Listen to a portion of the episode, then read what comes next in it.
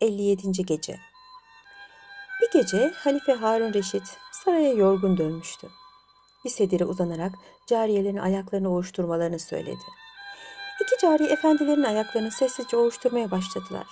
Biraz sonra uyuduğunu görünce kızlardan biri ötekine Hayzeran dedi. Efendimizin haline acıyorum. Zavallı tahtadan yapılmış bir heykel için günlerce gözyaşı döküp matem tuttu. Daha adam akıllı uyumayan halife bu sözleri işitince durumunu hiç bozmadan iki cariyenin konuşmalarına iyice kulak verdi. Bu sefer Hayzeran adındaki cariye söz aldı. Evet ama acaba Kutül Kulüp ne oldu? Meydanda yok. Nerede olduğunu biliyor musun Kevser? Adı Kevser olan cariye çok şeyler bildiğini anlatan bir tavırla başını salladı. Onu Zübeyde Hatun bayılttı. Harem ağalarından Kafur'la Savab'a teslim etti. Onlar da kızı bir sandığa koyup diri diri mezara gömdüler. Demek Efendimizin gözdesi sahiden ölmüş ha? Doğrusunu istersen mezara gömüldükten sonra bile ölümden kurtulmuş. Geçen gün Zübeyde Hatun anlatıyordu. Kutul Kulüp dört aydan beri Ganim adında genç bir Şamlı tüccarla yaşıyormuş. Öyle mi? Zavallı Efendimiz. Gözdesi başka erkeklerle zevk ve sefa ederken o burada yas tutuyor. Boş tabutun başında mevlütler okuturuyor. Halife bu sözleri işitince daha fazla dayanamadı. Gözlerini yavaşça açtı, sanki bir şey işitmemiş gibi cariyeleri savdı. Divanına geçerek veziri Cafer'i çağırdı. Harun Reşit biraz sonra yanına gelen vezire şu emri verdi. Yarın erkenden Bağdat'ta tüccar Ganim'in evini basacaksın. Öldüğünü zannettiğimiz Kutül Kulüp onun yanındaymış. Onu hemen yakalayıp buraya getireceksin. Vezir Cafer ertesi gün erkenden yanına birkaç muhafızla valiyi alıp genç tüccar Ganim'in evine yollandı. Daha sabah kahvaltısını yapan Ganim evinin etrafında bir takım at sesleri duyunca Kutül Kulüp'le pencereye koştu. Halifenin gözdesi uzaktan Cafer'i görünce her şeyi anladı. Ganim'e döndü. Hadi çabuk eski bir elbise giy, başının üzerine bir sepet al. Halifenin veziri bizim evi basmaya geliyor. Herhalde seni zindana, beni de saraya götürecekler. Onlar kapıya gelince sen bir uşak gibi soğukkanlılıkla aralarından savuş. Hiç merak etme, sırası gelince halifeye ben her şeyi anlatacağım. Bunun üzerine genç tüccar Kutül Kulübün dediğini yaptı. O sırada evi saran silahlı muhafızların arasından sıyrılarak izini kaybettirdi. Vezir Cafer eve yaklaşınca kapıyı çaldı. Halifenin gözdesi açtı kapıyı. Vezir onu süslenmiş bir halde görünce şaşa kaldı. Eve girip Ganim'i aradı. Bulamayınca nereye gittiğini sordu. Kutül kulüp. Dün buradan biraz mal alıp, mal alıp Şam'a gitti. Cevabını verdi. Ve önceden kıymetli kumaşlarla ve mücevherlerle doldurduğu bir sandığı göstererek bu sandığı alıp sarayda saklattırmanızı rica edeceğim dedi.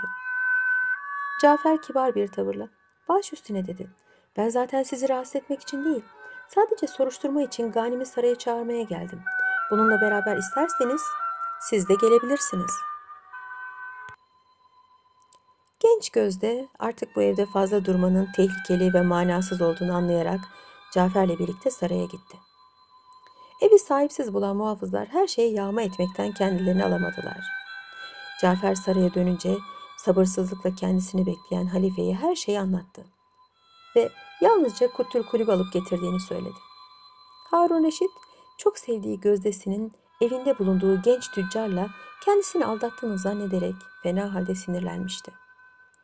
Kutül kulübün sarayın karanlık ve boş bir odasına hapsedilmesini, yanına da hizmetini görecek ihtiyar bir kadından başka kimsenin sokulmamasını emretti.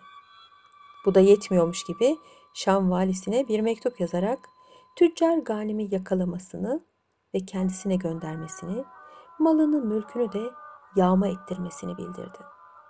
Mektup valinin eline varınca Eyüboğlu Ganim'in evi yağma edildi. Oğlunun nerede olduğunu söylemeyen annesi ve kız kardeşi Fitne sokağa atıldı. Bir seneden beri oğlundan haber alamayan zavallı ailenin derdine bir dert daha katılmış oldu böylece. Biz gelelim Ganim'e. Ganim sevgilisinin yanından ayrılınca artık Bağdat'ta fazla durmanın tehlikeli olduğunu anlayarak başka bir şehre gitmişti.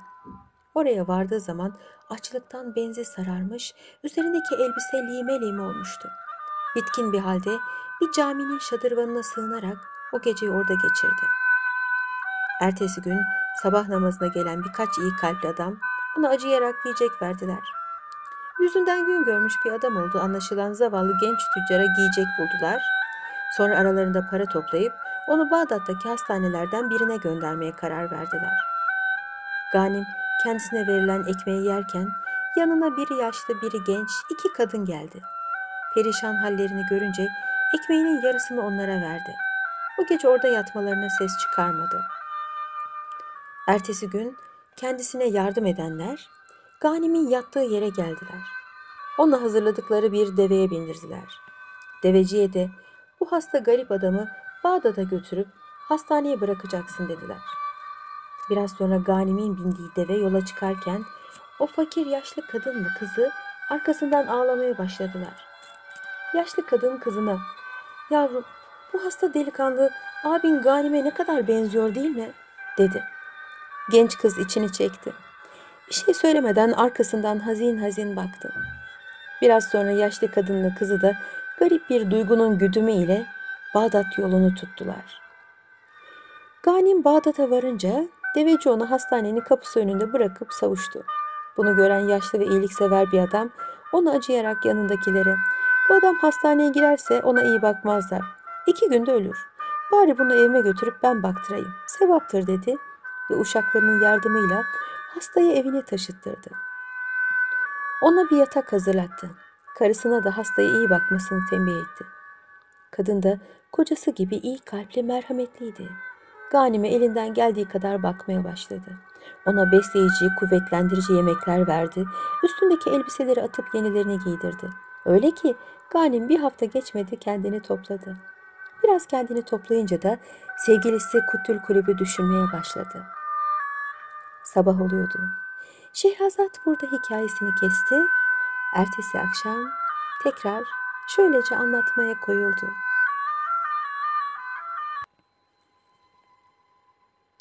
...58. Gece Biz gelelim Kutül Kulübün başından geçenlere. Sorguya çekilmeden ve ona bir şey anlatmadan halifenin emriyle karanlık bir odada hapsedilen Kutül Kulüp üç aya yakın bir zaman o kasvetli yerde kapalı kaldı. Bir gün halife onun kapısı önünden geçerken kızın şöyle seslendiğini işitti. Ey sevgili Ganim neredesin? Sen ne iyi kalpli, ne temiz, ne ahlaklı bir gençsin. Sen namus örneği bir delikanlısın. Irzını, namusunu koruduğun adam sana fenalık etti, yuvanı dağıttı. Elbet bir gün Ulu Tanrı bunun hesabını ondan soracaktır. Bu sözleri duyan Harun Reşit çok üzüldü. Gözdesinin günahsız olduğunu anladı. Odasına döndü, uşaklarından birini gönderip hemen Kutül Kulübü yanına getirmesini emretti. Uşak koşa koşa halifenin gözdesinin hapsedildiği odaya gitti. Orada bekleyen nöbetçiye efendisinin emrini bildirdi. Çok geçmeden Kutül Kulüp uşağın arkasından yürüyerek halifenin karşısına çıktı. Onu saygıyla selamladıktan sonra el pençe divan durdu. Halife onunla baş başa kalınca sordu. Biraz evvel bulunduğun odanın önünden geçerken söylediğin sözleri dinledim. Haksızlığa uğradığını anladım. Ben hangi namuslu adamın yuvasını dağıttım söyle. Kuttül Kulüp büyük bir cesaretle Eyüboğlu Ganim'in diye cevap verdi. O genç benimle bir evde yaşadığı halde senin cariyen olduğumu anlayınca bana fena gözle bakmadı. Bir kardeş gibi davrandı. Yaptığına pişman olmam. Harun Reşit'sin. Benden ne istersen dile, hemen yapacağım dedi Harun Reşit de. Kutül Kulüp, sevgilim Eyüboğlu Ganim'i istiyorum dedi. Halife hiç kızmadı. Peki, onu sana bulacağım ve kendisine karşı iyi davranacağım dedi. Kutül Kulüp sordu. Onu bulursan beni kendisine bağışlar mısın? Halife başını salladı. Peki kabul ediyorum. Sana şimdiden söz veriyorum. Güzel gözlerinin yüzü güldü. Öyleyse bana müsaade verin, onu ben kendim arayıp bulayım dedi. Halife buna da izin verdi. Ertesi gün Kutül Kulüp yanına birkaç kese altın alıp sokağa çıktı. Her çarşıya uğrayarak oranın kahyasına bir kese altın verdi. Felakete uğrayan meslektaşlarına ve kimsesizlere dağıtmasını tembih etti. Kuyumcular çarşısına gidip aynı teklifi oranın kahyasına yapınca bu yaşlı ve iyi kalpli adam madem ki siz iyilik yapıyorsunuz, gariplere felaket görenlere yardım etmek istiyorsunuz, benim evimde böyle bir adam var. İsterseniz gelin görün. Herhalde kendisine acıyacak, derdine derman bulmaya çalışacaksınız. Her ne kadar biz elimizden geldiği kadar ona baktıksa da tabii daha iyi bakılırsa ve yardım görürse başka türlü olur dedi.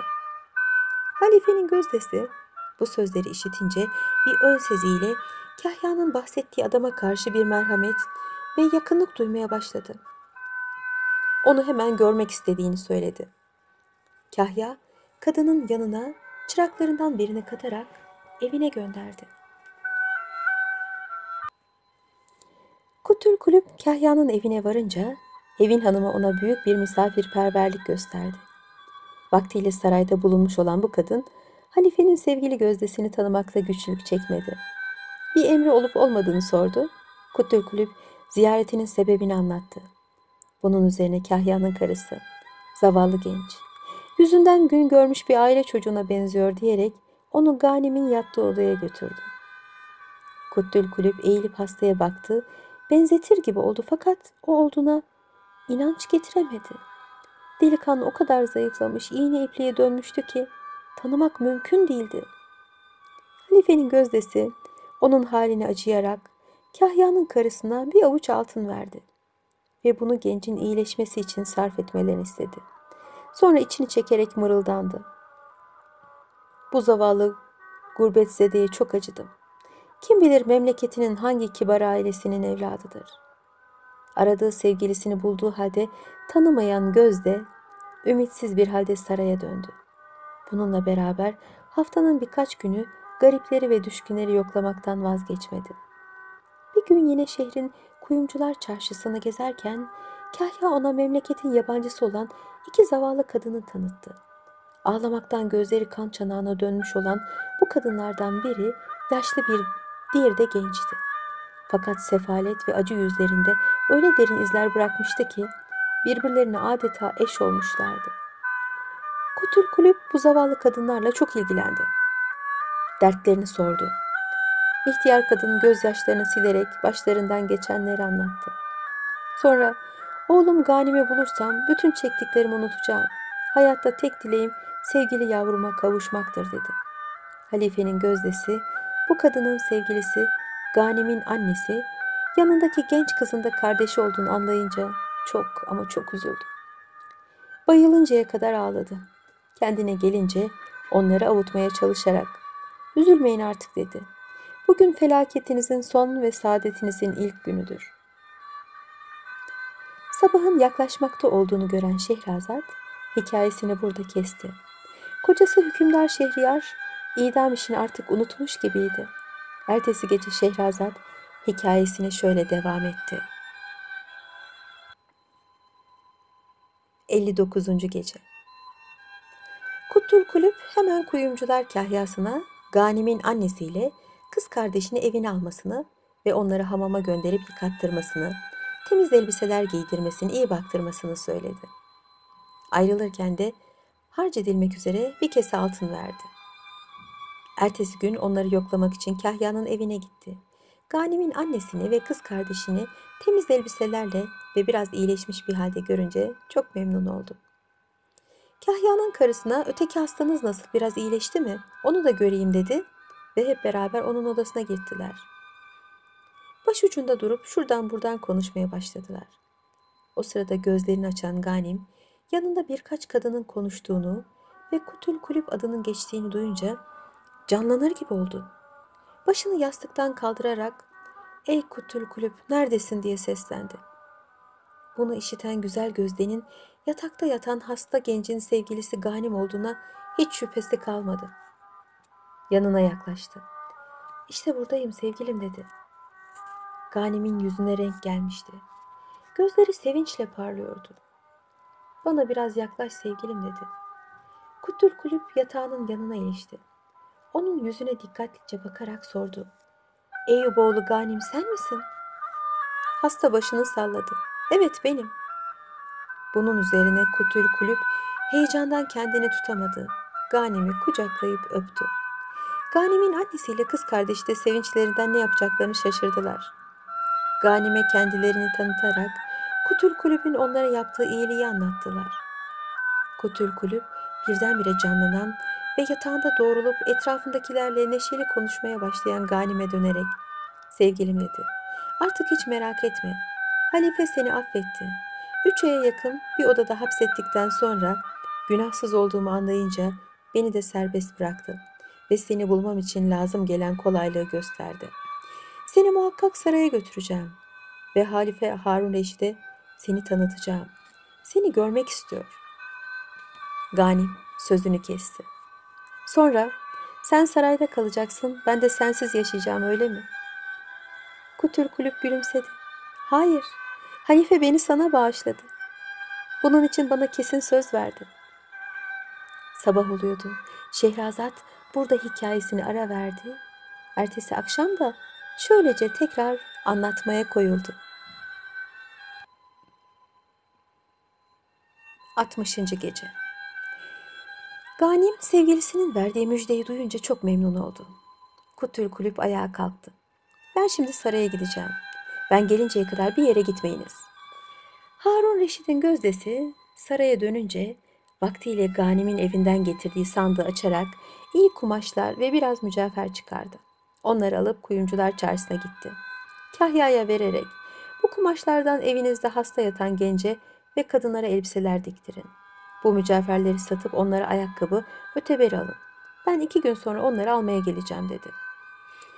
Günlerce gözdesini görmeyen Harun Reşit o gün onu yanına çağırarak sordu. Nasıl? Aradığın genci buldun mu? Kutül Kulüp halifenin sağlığına dua ederek sayenizde hem onu hem de perişan bir halde memleketlerinden çıkarılan annesiyle kız kardeşini buldum. Şimdi üçü de size bağlılıklarını söylemek için sabırsızlanıyorlar dedi. Bundan memnun olan Harun Reşit onları hemen saraya davet et. Bizim yüzümüzden bunca minnetlere katlanan bu zavallıları görmek isterim diye cevap verdi. Kuttül Kulüp müsaade isteyerek oradan ayrıldı. Doğru Kahya'nın evine gitti. Orada Ganim'in iyileştiğini ve temiz giyinmiş bir halde onu beklediğini görünce çok sevindi. Annesi ve kız kardeşi de Kahya'nın diktirdiği yeni elbiseleri giymişler. Eski varlıklı hayatlarına kavuşmuş gibi duruyorlardı. Kuttül Kulüp üçünü saraya davet etti ve halifenin kendilerini görmek istediğini müjdeledi.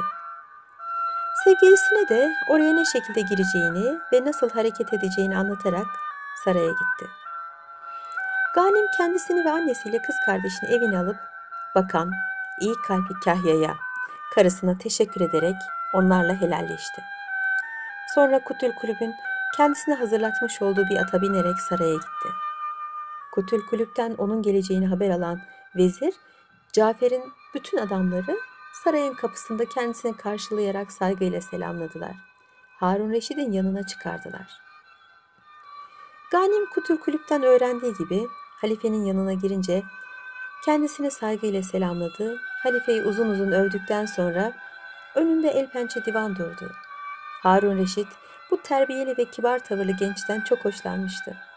Ona yer göstererek ''Ey Ganim'' dedi. ''Başından geçenleri bana anlat bakayım.'' Genç tüccar halifeye hayatını kısaca anlattı. Halife, bizim yüzümüzden başına gelen felaketlerden ötürü üzgünüm. Hakkını helal etmeni isterim dedi ve ona bir köşk hediye ettiğini, dolgun bir aylık bağladığını müjdeledi. Ganim çok memnun bir halde saraydan çıktı. Birkaç gün sonra Harun Reşid'in kendisine hediye ettiği dayalı döşeli köşke taşındı. Annesini ve kız kardeşi Fitne'yi de yanına aldı. O zaman içinde Kutul Kulübün hiç görünmediğini gören Ganim merak içinde kalmıştı. Nihayet bir gün Kutul Kulüp çıka geldi. Ganim'i bir tarafa çekerek ''Şimdiye kadar niçin gelmedin biliyor musun?'' dedi. Ganim başını salladı. ''Hayır bilmiyorum.'' Kutul Kulüp gülümsedi. Halife önemli bir iş için beni sarayda alıkoymuştu. Vakit bulup bir türlü benimle görüşemedi. Nihayet bugün yanıma geldi. Kız kardeşin Fitne ile evlenmek istediğini, bunun için seninle görüşmemi söyledi. Ganim bu teklifi memnunlukla kabul etti.